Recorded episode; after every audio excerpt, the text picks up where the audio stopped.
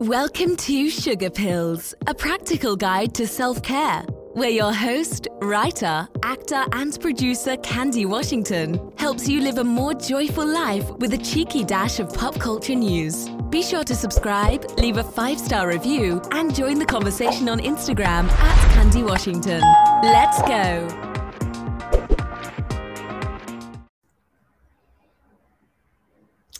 Hello, everyone, and welcome back. As always, I'm your girl, Candy Washington.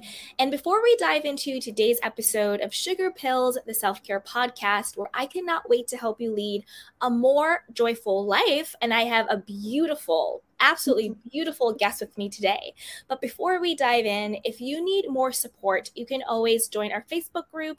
And we also have a ton of courses on self love, self worth, and lifestyle design. Just check out the courses down below. And we also have a free self love guide if you just want to start your self love journey definitely grab that. And if you do, you get on our free uh, newsletter. And then it also, you can book me for some one on one coaching. So that's just if you need extra support on your journey. And all of that is linked down below. So, with that, let's dive in. I have the beautiful Sophie Keitzman. Keitzman, I hope I'm saying Keitzman. Keitzman with us. She is a dynamic photographer, and she's also going to talk about body body positivity and other um, topics. So, welcome, Sophie. Thank you so much. Thanks for having me on. Absolutely. So, do you want to share with us just a little bit about yourself? Yes, I would love to. Um, well, hi, everybody. I'm Sophie, or well, it's totally fine if you say Sophie, but um, as you probably heard from the last name, I'm originally from Germany. Yes. Um, that's where I grew up in Berlin.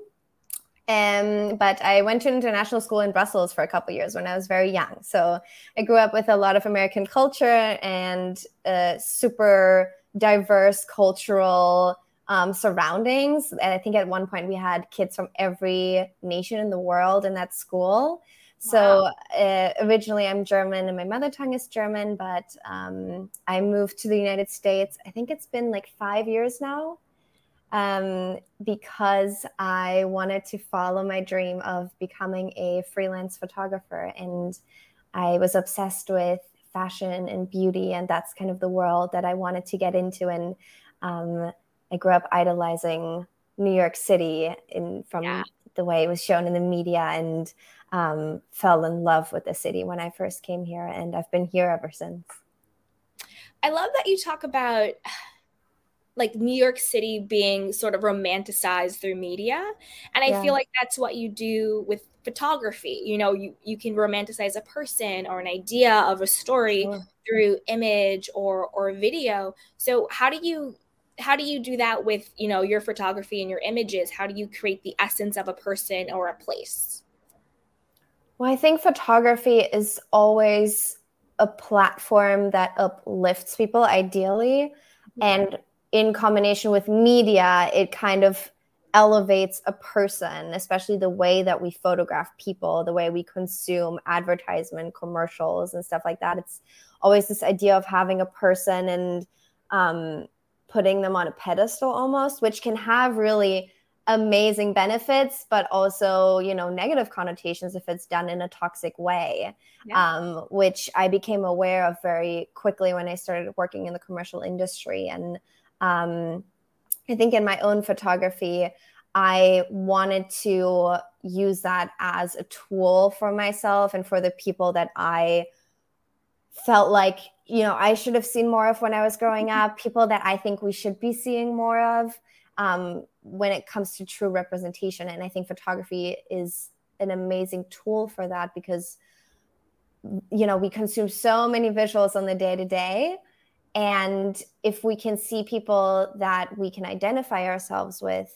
um, even in their like perfect imperfections yeah that's like a great platform and that's a great you know that's i think that's like the positive side of romanticizing or, or empowering somebody visually. Yeah. And do you want to talk more about representation in media and in photography? Because I think, like, for me, when I think about representation, I think it's beyond the image and seeing it. I think it's you.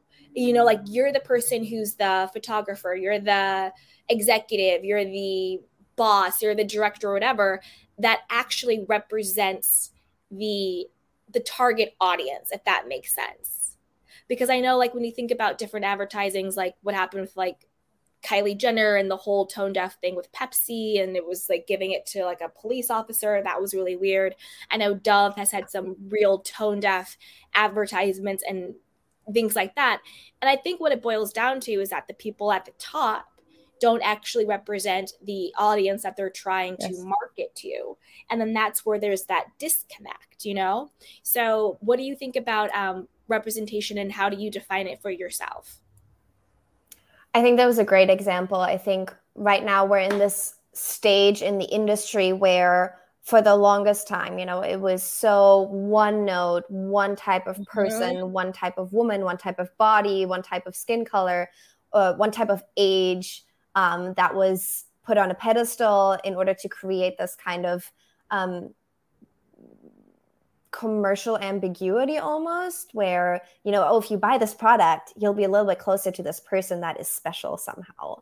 Right. and then that shifted because consumers you know were really getting tired of it. And we were starting to recognize the toxicity that it was creating in the pattern of our societies and our our you know societal structures and um then you know the consumer kind of now we want to see people that make us feel good about ourselves and brands were catching on to that mm-hmm. but they had you know the the especially the commercial photography industry is such a such a huge machine if you want to look at it that way so many yeah. so many brands so many organizations so many agencies there are these like old ancient machines like well-oiled machines that have established themselves in this like hierarchical structure that works really well for them and where they have been able to hold a lot of power over so many mm-hmm. people for so long.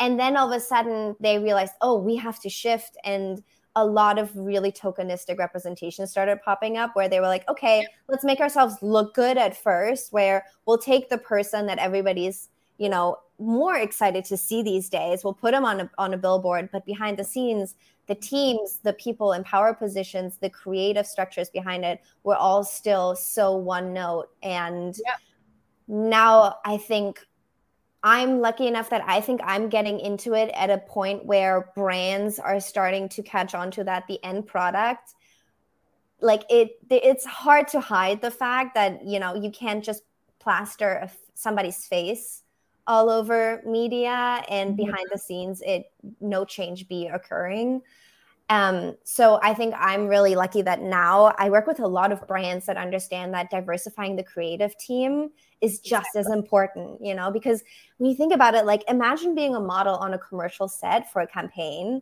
You're standing in front of the camera. Well, the thing that the consumers don't see is that, like, in that room, there's sometimes like up to 80 faces staring mm-hmm. at this mm-hmm. person and working around this person. And all of that creates a sort of tone in the room and i think ultimately the way like the way that the images are being created the way that the person feels while they're being photographed and the whole production of the end product which is the campaign really reflects literally every single person in the room. Like i started to realize that a couple years ago where you know from the person that does the nails to the art director to you know the way the agent is treating their models like all of these people have an effect on what we end up projecting into the world that thousands of consumers end up seeing sometimes millions of people. Um, and i think that's where the real shift shows up in order to then have a different effect with the images that we're putting out in the world no 100% and there was a lot of you know, like actors and models finally speaking out, yes. where they would they would go on set and there was no hairdresser who knew how to do black hair. So they would always have to come and do their own makeup, do their own hair because the makeup artist didn't know they didn't have like the shades for their skin tone or they didn't know how to work with their hair and things like that. And so they always felt kind of left out. And these are like, you know, working actors, working models all the time. And they're like, yeah, there's nobody on set that can understand my skin, can understand my hair texture, can understand me. So, of course, that's going to make them feel energetically different and other and less than and then that will also come through the image or the video and i agree with you about the toxicity of of of images sometimes and I and I agree it's also getting a lot more positive when you were saying it was just like that one cookie cutter mold because if the media is just telling you this is what the example is of beauty. This is what the example of a person who is worthy. This is the example of a person who's lovable. This is the person of the person who's desirable, but that person doesn't look like me. Then I'm going to think, well, then what's wrong with me? Yeah. So now I'm going to go and I'm going to buy that product. I'm going to buy that book. I'm going to buy that hair straightener. I'm going to buy that whatever, da, da, da, da, da, da, because I'm trying to look like this. Because what I'm really trying to do is to be good enough to be loved, right? Because that's really the core of what it feels is like. I think as human beings, we're all just seeking love. Yeah, and we want to be included in the in the herd. you want to be included, you want to belong. It's like I want to be good enough to be loved, and I want to know that I'm accepted and that I belong. It's like that longing to belong. But if nothing you can do looks like this cookie cutter type, then you're going to walk throughout the world feeling not good enough, right? Yeah. So I agree. I think what you're doing and what other creatives are doing now and other executives and all the people in the you know making those decisions having the represent- representation in someone like you and then in other people and then it translates to the actual image and photography and video is changing the world. You know, it's making us feel better about ourselves. It's making us feel included. And it also makes us feel that like we are uniquely accepted. You know, we don't have to look like a, a cookie cutter person, right? Oh, somebody looks like me is lovable. Somebody who looks like me is good enough. Somebody who looks like me is accepted. You know, somebody, not even just looks, somebody who acts like me or, you know, has the same ideas that I do or the same lifestyle that I have. That's okay you know and i think that is what really heals us as as humans because it makes us feel less alone and less separate and more lovable in our own uniqueness because it's okay just to be who you are you don't have to look like anybody else or be anything other than just you know who you're made to be so i think what you're doing is really really beautiful and really really um and impactful so, do you want to talk about maybe one of your favorite shoots that you've done, one of your favorite campaigns, or anything that you worked on that really brought you joy? Mm, let me think about it real quick. Um, yeah. Recently, I did a collaboration with the Sage Center here in New York City. Uh, the Sage Center is an organization for LGBTQ elderlies. Oh, I love um, that. Yes, they. Um, I think they were established in the '70s from people within the community for people in the community because yeah. you know even just a generation ago two generations ago people from our community had basically no access to healthcare systems no access to any governmental structures whether it came to housing units or caretakers or whatever it was so there was really a need within the community for people to show up for each other. And now this organization has grown into um, a nationwide, huge organization that is so interconnected in all of the um, uh, what's called? Like the the social structures. And um, they have housing units soup kitchens they do teaching classes they have volunteer systems for buddy systems where you can go in and spend time with the elderlies and stuff. And i kind of found them by accident because i didn't know it was an elderly center. And i showed up one day with a friend for an event and they were like you're not exactly 60 plus you know? But I was standing there, and at the time I had, at the time I had um like a buzzed head and bleached hair, so like white yeah. hair, and there was this older lesbian woman standing there, and she had the exact same haircut but naturally white. I love and it. And she was like, "I love your hair," and I was like, "I love your hair." I and I was it. standing there, and it was that interaction where I was like, "Oh, I don't have any." people in my life from my own community that are older, that are significantly older than me. And mm-hmm. um, that's kind of what really drew my attention to them. And I started, you know, in their volunteer um, section. but then I was kind of thinking about it. I was like, what else can I volunteer? And I was like, oh, you have a skill, like you have a profession. So I reached out to their PR marketing person and kind of started there and being like, whatever you guys need, like I'm here and this is something that I have to offer. Um, and we ended up doing a project that's kind of an ongoing project where we would go in. This was right after the pandemic because it got postponed for like two years, you know, because they had to shut everything down publicly, um, yeah. which I imagine must have been very isolating, especially for the elderly people there.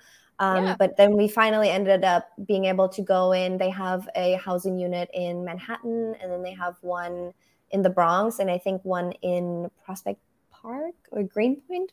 Um, so we would do we would do like an outdoor setup so that it was COVID safe, and um, the elderlies would come, and I would photograph them either alone or sometimes even with their partners, and that project honestly changed my life because mm-hmm.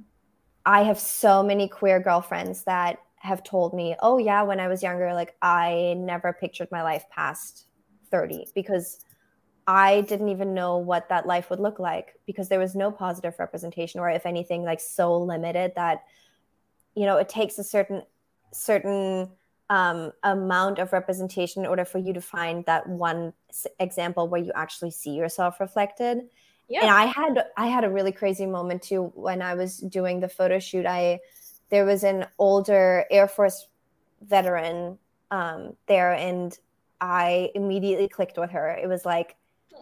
As if she was already my my adopted grandmother, and she saw me for who I was, and I didn't have to explain any of my identity to her because we were like we saw each other. and We were like, okay, I get you, I see you, yeah. And I realized that I didn't know I was lacking that kind of experience and interaction until I had it in my life. And it it somehow it like really healed a part of myself internally and um, now I feel like I have because like my whole family lives in Germany abroad, so now I have all of these like pseudo adopted lesbian and gay and trans grandmas and grandpas. As it should be, and I think that's such a beautiful example of of just humanity in general when you think about our our cultures and society it is the elders who pass on the wisdom to to the younger generation you know and to have that sort of connectivity of there is a future for me because you represent that future you know you're 60 70 and 80 yes. and i can i see myself in you and you see yourself in me and that's so powerful you know it's so powerful and it, it also gives you hope that like a i'm not alone i'm not the only one and there's a future and i'm accepted and that's okay. Just like you said like you saw each other and i think that's so mm-hmm. powerful and so and so important. And um, i see that your pronouns are they them. Do you want to talk about that a little bit? Like how how you identify and what does that mean for you and what was your journey was to that? Because i would personally love to understand it was definitely a journey. I, at first, I started using she, they pronouns because okay. I, after I moved to New York City, was the first time that I was really immersed in the queer community.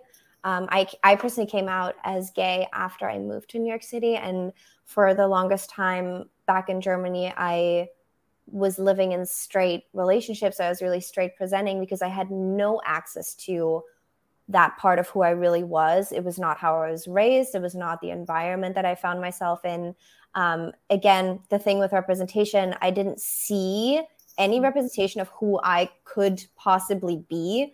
And that was a very painful time for myself because I cut myself off from a lot of parts of myself and I denied myself a, a lot of facets of who I am, mm-hmm. especially, for example, when it comes to ma- masculinity. Like I was so I was only embracing the feminine aspects of myself because it's what I was taught was acceptable in society, what would keep me safe, what yeah. would ultimately make me lovable, you know, like you mm-hmm. said earlier.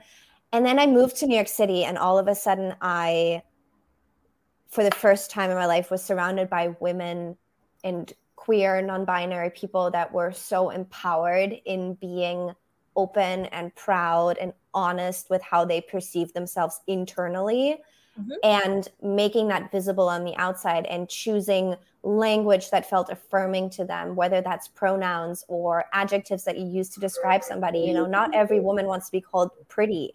Some people love to be called handsome, things like that. And it really opened my mind up to different possibilities.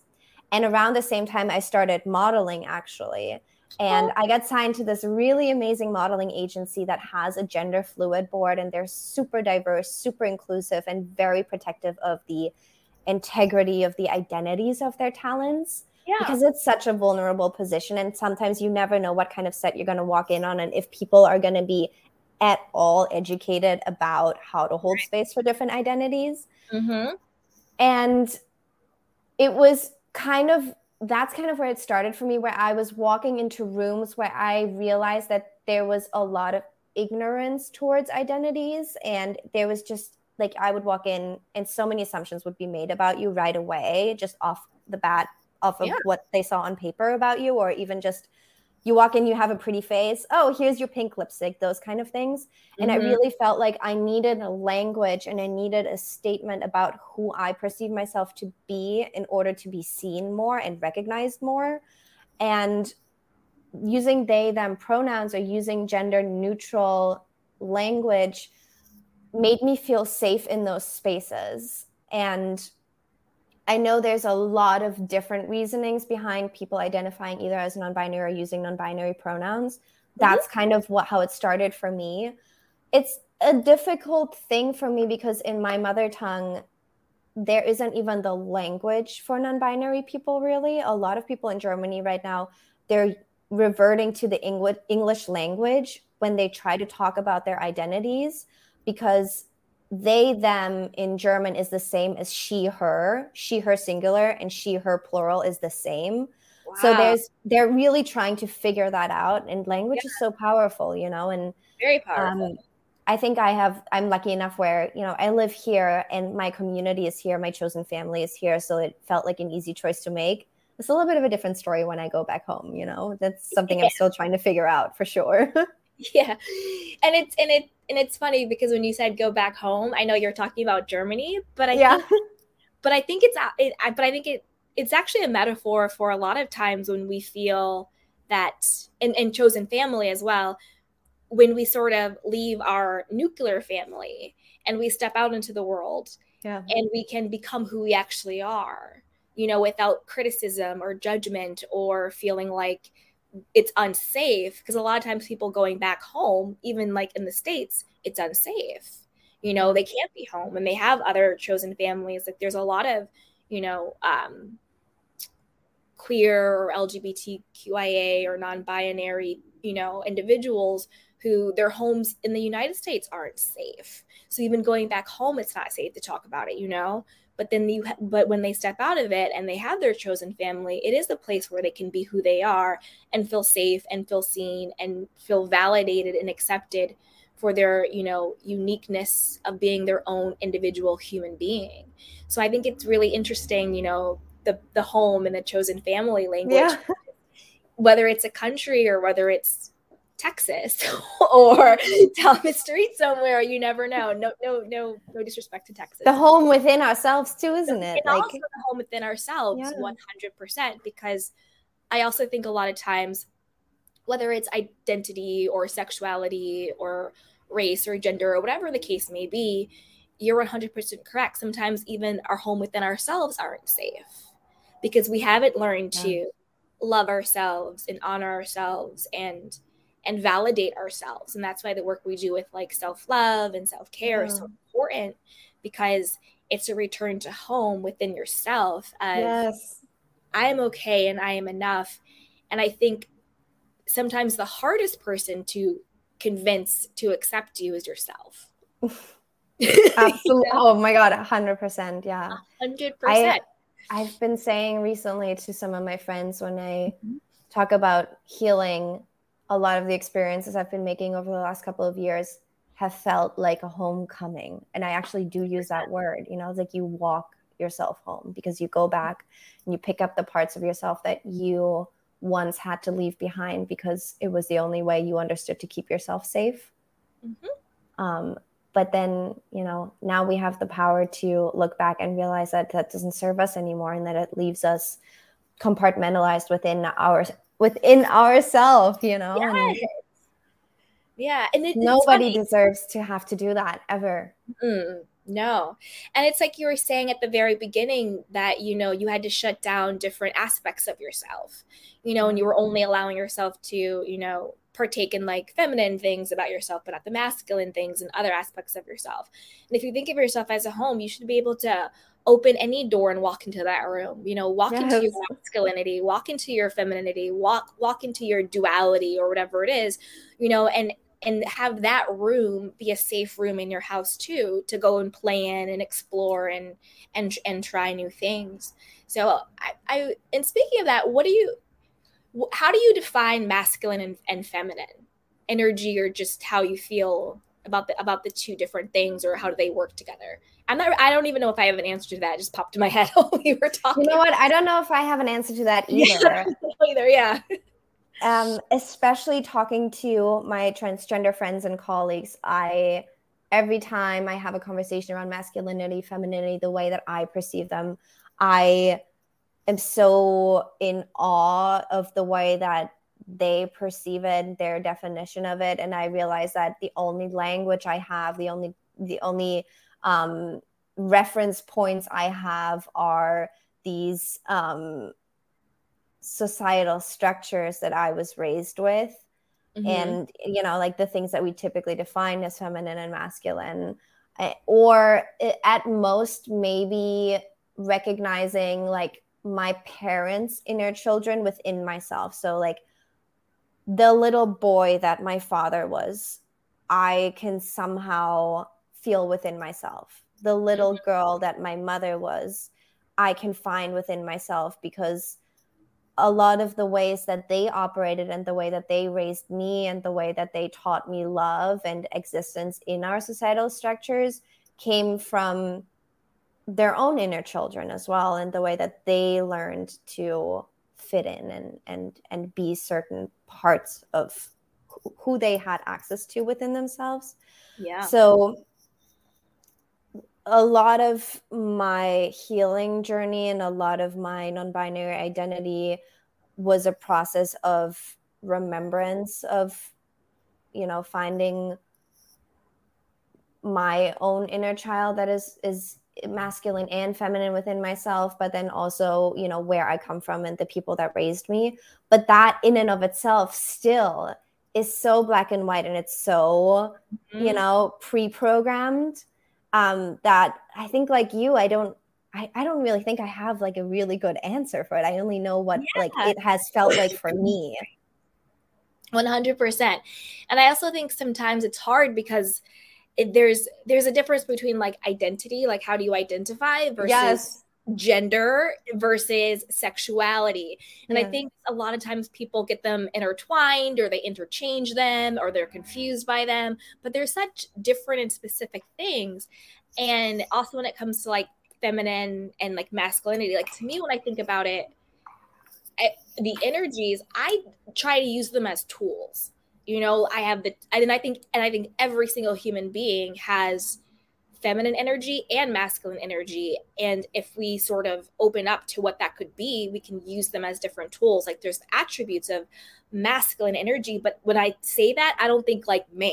I just think what are the what are the attributes of masculine which is like you know being assertive or being in a position of authority or putting things out there.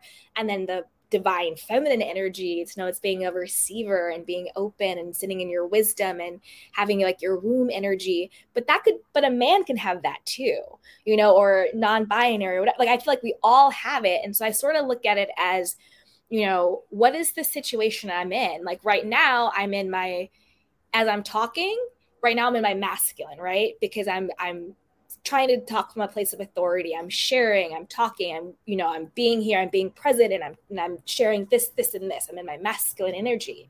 But when hmm. you're talking, I switch. I'm in my feminine energy because I'm receiving you, I'm holding space for you, I'm I'm listening to you, I'm I'm I'm submitting, you know, and not in like the negative ways. So I kind of look at the the energies as what are the attributes of them and how can I use them as as positive tools in my life, but I think every human being has access to it.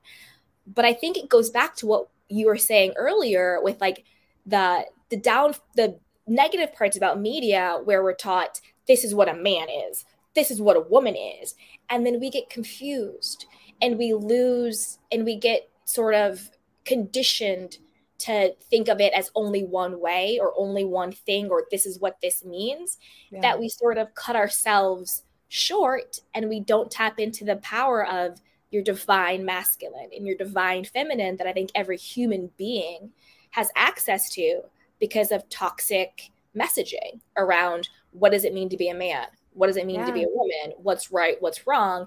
And it gets really muddled, you know, and yeah. that's why you have the people who are so stifled where it's like, what it means to be a man or what it means to be a woman or what it means to be non-binary or whatever the case may be it's so beautiful and so unique and individual and it's whatever it is to you. You know nobody else has the authority to tell me what it means to be a woman. You know what i mean? I decide what it means to be a woman. You know i get to decide how i express myself you know? Yes absolutely and like the the more we can undo a pre-programming of that perception exactly. the wider that experience can become. It's so funny how you were talking about like as you're speaking versus as you're listening. Because recently i've been doing more speaking engagements and i find that i become the best listener when i listen from my inner child and my inner child i don't perceive gender when i tap into that. You know i mm-hmm. perceive cu- like pure curiosity.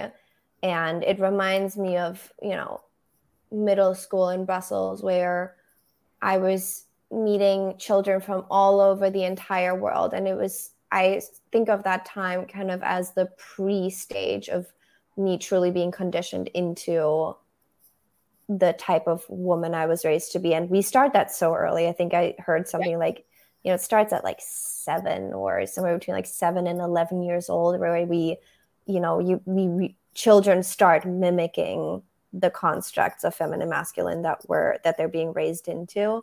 Mm-hmm. but i'm really trying to undo a lot of those things. And the more i do the more i find that i'm capable of providing space of receiving a person as whoever they are whoever they might be.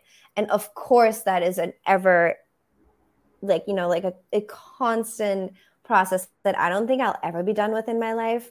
Even you know due to my own scars and my own trauma that I experienced, there's so much preconditioning there as well mm-hmm. that taints that. But I think some of the best work we can do, like you said, is like not box ourselves in in that sense, because then we can experience ourselves and experience others for who they truly are. And, you know, I have lived a life where I did not get to be a full version of myself because yeah. there was no space being provided for it. And I have carried the scars away from that. And I wouldn't change that experience for the world because it, I think it was the only way for me in life to truly have an understanding for what it can cost a person when there isn't space being provided for them and for self expression or material for self recognition, self identification, where children much younger than what I was actually get to choose. Yeah. And I understand what what that feels like. I I have, you know, I have paid the price for it and I can truly say that I refuse to be a, you know, per, perpetuator of that. And I mm-hmm. know that sometimes I I will be. There's no helping it yeah. but I can dedicate a life towards undoing that for the benefit of everybody around me and the generations coming after me. Yeah.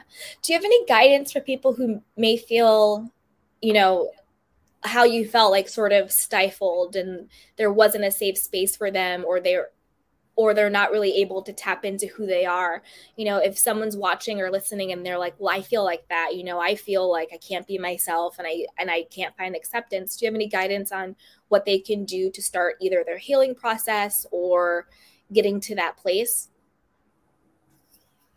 one of the things that really helped me back then when I was experiencing a lot of pain because of that was yeah. that knowing that the things that hurt us and the things that cause us pain they don't feel right for a very specific reason and they are the best indicators towards who we truly are at our core. And that indicator can't be wrong because you know that those emotions you're not imagining them you know? That pain those experiences that it, it feels truer than anything else in the in the most negative unpleasant way of course but ultimately later on i realized that they were the true gift that actually helped me get out of that was because they reminded me they were pointers towards who i have always been and who i never was capable of being mm-hmm. and that nobody can take away from you and that was something i i like i hung on to for a long time. Yeah. In order to kind of dig myself out of that place. Yeah and I, I agree. I think that sometimes the pain can definitely be an indication of trying to point you out of the wrong direction like it hurts it hurts go away from this to go to who you truly are to go to who you tru- truly are. So i think if people are experiencing that i think just like you said a lot of things like one you could reach out to maybe like a therapist or a counselor yes. even um, a spiritual guide or a religious person if that's what people believe in. There's all types of ways to get help and to get someone to talk to. There's online you know there's different like social groups online that you could connect to if you're in a place where you feel like you know no one around me looks like me or you know I go to school and I'm the odd person out. I go home, I'm the odd person out. Now, thank goodness, we have technology where we can find people on Facebook or different groups. And of course, you know, suss it out and make sure it's safe. But there's online support, there's hotlines, there's support groups, there's Sage, you know, groups like that. go and say, oh, wow, there's a whole community of people who are like me you know? And then they can help you work through that. So i think those are some things we can do when we kind of feel isolated or alone or the pain is to seek that professional help and then also seek out that community. If it's if you can't go there physically go there online. You know there's online groups and virtual groups and all of that stuff. It's just to have someone to talk to to get it out of you you know also i love journaling you know journal stuff down like i'm a huge proponent of therapy i was talking to my therapist this week and Me we're too. talking about I have therapy right after this. yeah, yeah. So I, I'm a huge proponent of therapy, and she was like, "Candy, you think you need to journal that one this week?" And I was like, yeah, she was like, I think you might want to journal that one out. And I and then I was like, all right, I'm on my bullshit. Like, you know what I mean? I'm on some bullshit. calling me out on it. journal it this week, you know. So it's good. You're like, let me just uh, you know, get my ballpoint pen. Here we go. like, oh, okay, so I'm regressing right now. Got it. I am I am now in my wounding. I'm not in my healing. Got it. Like, you know.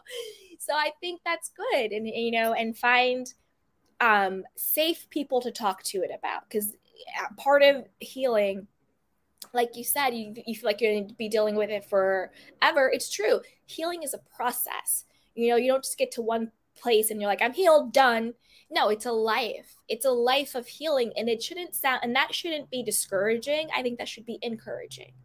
So you know that you you can always go back to your tools to take care of yourself. You can always you know heal and you can always you know find that peace and find that community and find that support within people and just realize you know what this is life and that's okay.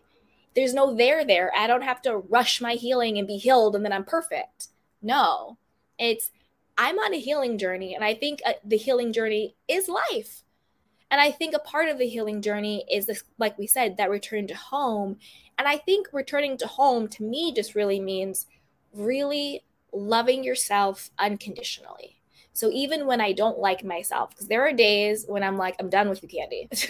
you know, like, I'm done with you, girl. You know, like even on the days where I don't like myself, when I'm not being, you know, all of that, when I just, you know, we all have days where we're just whatever. For sure. At the core of it, though, I still love myself. I can still remind myself, you know what, you're being really critical right now. How about you show yourself some love? You know, you're really judging yourself right now. You know, why don't you self soothe? Why don't you do some affirmations? Why don't you journal? Why don't you call a friend? Why don't you take a nap? you know, why don't you just, you know, say something kind about yourself? Because at the core of it, I still get to be human. I'm going to make mistakes. I'm not going to get it right. There will be messy days. There'll be sad days. There'll be depressed days. But then there'll also be joyful days and happy days and loving days and all of that stuff. But at the core of it, if I really truly love myself unconditionally, I think that's really what it's about. That, you know, if I identify as woman, great. As man, great. Non binary, great. Cool, whatever. But at the core, I think we all are just divine beings. We're a part of essence or consciousness or whatever you want to call it. And that's identityless, that's formless. It's not non-binary, it's not woman, it's not man, it's none of it. It's just it's pure love, pure love consciousness. And I think that it exists in all of us. And we're just having this unique human experience. But to get back to home is remembering who lives inside of you, that divinity. And I don't mean God in like this religious structure way. I really mean that collective consciousness of just love. And that's why two men can love each other, two women, you know, man and woman, whatever it may be, because at the core of it, we're all the same consciousness. And that's really what it's about. That's why you get a feeling about somebody, somebody's energy, somebody's essence. You know, you fall in love with their soul and their spirit because we're all from the same, but it's the illusion and it's the programming and it's the toxicity that makes us think that we're separate from each other and that we're divided from each other. But there's really no separation. We're all the same. And I think we're all trying just to remember that. And that's what the journey is. That's what I think, at least. yeah. I think that too.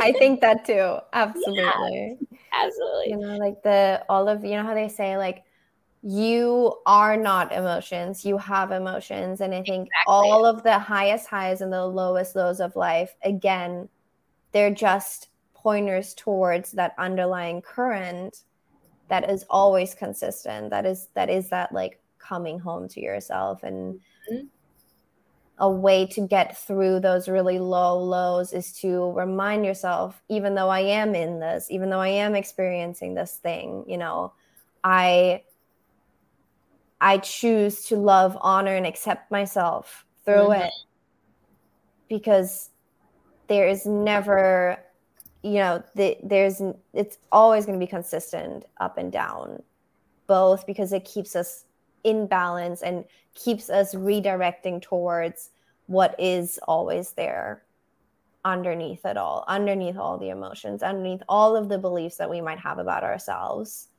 Mm-hmm. And that to me is the biggest comfort that I have come to Aww. know in my life, you know.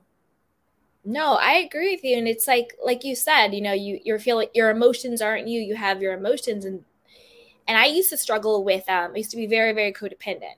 So I really struggled with my own humanity. I struggled with being like, this hurt me, or I am angry, or I don't like that, or saying no. And then I had to learn that, like, I have my feelings, my feelings don't have me, that I can be angry. it doesn't mean I'm going to become an angry person. Because I was so yes. fearful of experiencing the fullness of my humanity. I was being delusional and numbing myself, like, no, I'm happy, joyful all the time. And it's like, no, that's delusion. That's a fantasy. You're a divine being, but you're having a human experience. And a part of the human experience is both the good and the bad. It's the light and the dark, it's the shadow and the light, it's all of it. So you're allowed to feel all of the feelings. You're allowed to say, I'm really pissed off. That really hurt me. Or I'm angry. Or I feel embarrassed right now. Or I feel shame right now. Or I feel guilt right now but then knowing that you have the tools to work through it to identify well why do i feel ashamed why do i feel embarrassed what's that about and then work through it to get back to nope i'm intrinsically valuable i'm lovable i'm worthy i'm enough blah blah blah blah blah blah blah just know that you have the tools to work through all of the emotions and the feelings and a part of being an evolved human being is allowing yourself to experience all of it like the entire rainbow you just don't want to see I don't know, yellow. You want to see all of the colors, right? Yeah. And that's what I that's what it's like. That's the part of the human experience. You want the whole spectrum of emotions. You know, you can't just say I only want the happy. Well, then you're numbing yourself out to everything else and you're not actually happy. Because you know, you can't have the rainbow with only one color. You know?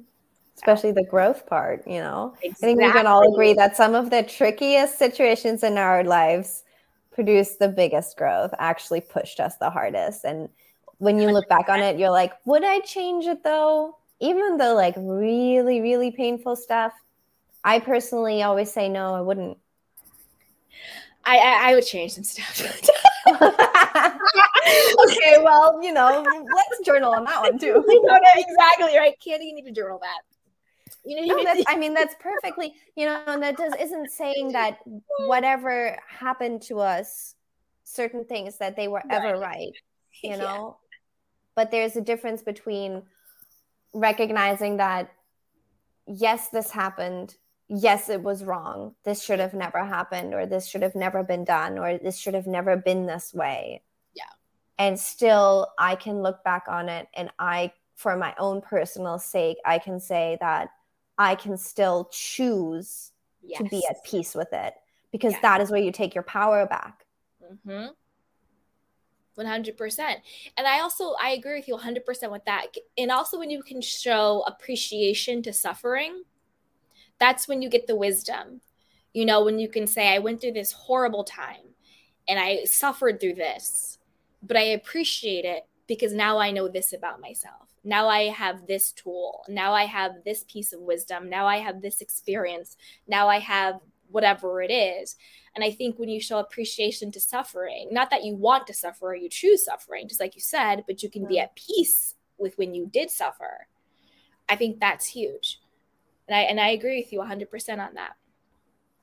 I for a long time I always said my deepest moments of suffering in my life have taught me the most truthful things about humanity mm-hmm. and have opened my eyes to huge aspects of what it means to be a human not within my not just within myself but within all of the people around me and ultimately it made me connect on a level that I would have been incapable of had I not made that experience and mm-hmm. this might not be the most enlightened way to think of it sometimes, but this helps me sometimes, is that I think, okay, some of the people that maybe hold a little more privilege than me, the privilege of not having made certain experiences that I was pushed into due to my own identity and my own positioning in the world.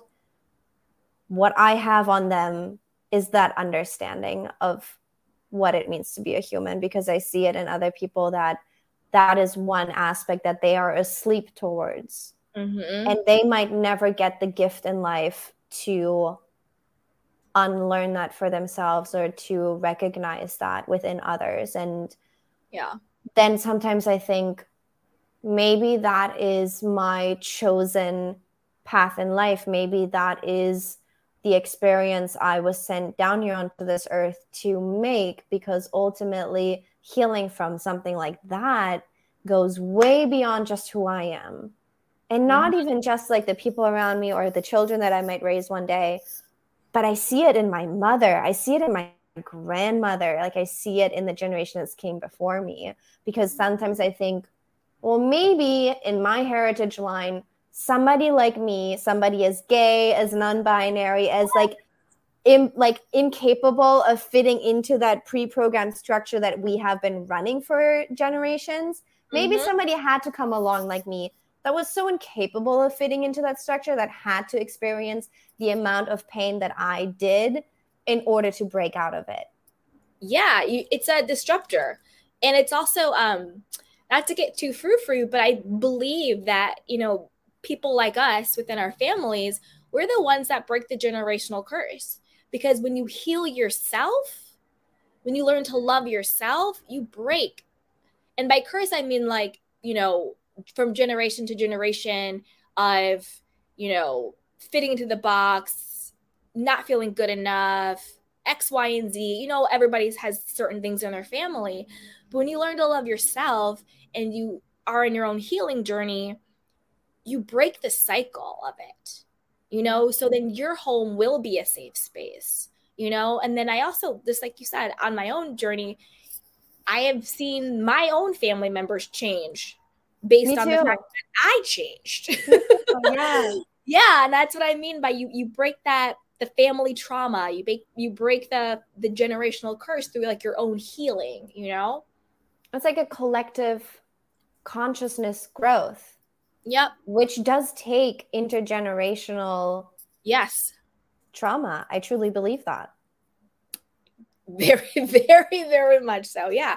Yeah. I mean, there's things that are, you know, passed from generation to generation to generation yeah. until it takes a person who says, you know what, not me. You know, I, I know I had, things, to, I had to do stuff. It's crazy but- when you realize certain things are so much bigger than just us as individuals, isn't it? And then you sit there and you're like, oh, you, were sitting here for, we were sitting here for a Look reason. you, you know, break certain curses in our family by curses, you know what I mean? Yeah. Um, mm. and stuff like that. So it's great. Oh, the egoic self. exactly. exactly. Oh, you are such a beautiful light. I've had so much fun oh. talking to you and yeah, and just, you know, I appreciate you coming on and sharing your story and all of your insights with us. So, our last two things before we wrap it up. One is what's one last kernel or wisdom or nugget that you want to leave with us, either something we already talked about or something new that you just want to make sure we hear and understand. And then, secondly, where can we find you? Where can we connect with you? And any insights around that? Well, um, I love how deep we went today. My God, I, I yeah, usually it's like, okay, well, tell me about your photography. but you know what? All of the stuff we talked about today, it is at the essence of what I choose to dedicate my life towards, which just happens to be photography, because I found that that is my tool of making giving people access to that in my life and and in my career and in the life that I'm planning to live on this on this earth and um I like I said, I grew up not having access to these things, not seeing visual representation of people that actually made me feel like myself.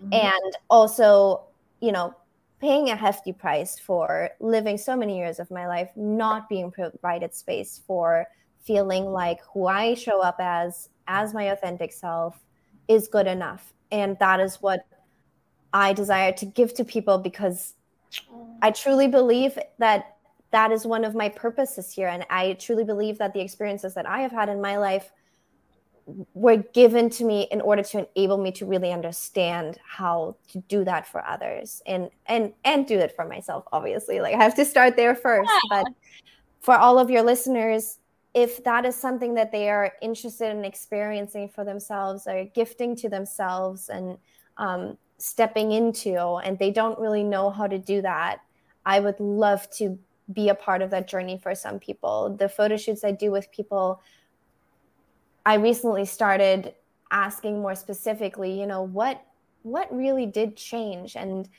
it ultimately is not just that they experience a space where they feel like they can be good enough, they can step into a visual empowered self of themselves. How, you know, having photographs of yourself where you can look at yourself and you recognize that you're allowing yourself a, a wider definition of who you are vi- and having it visually documented and captured mm.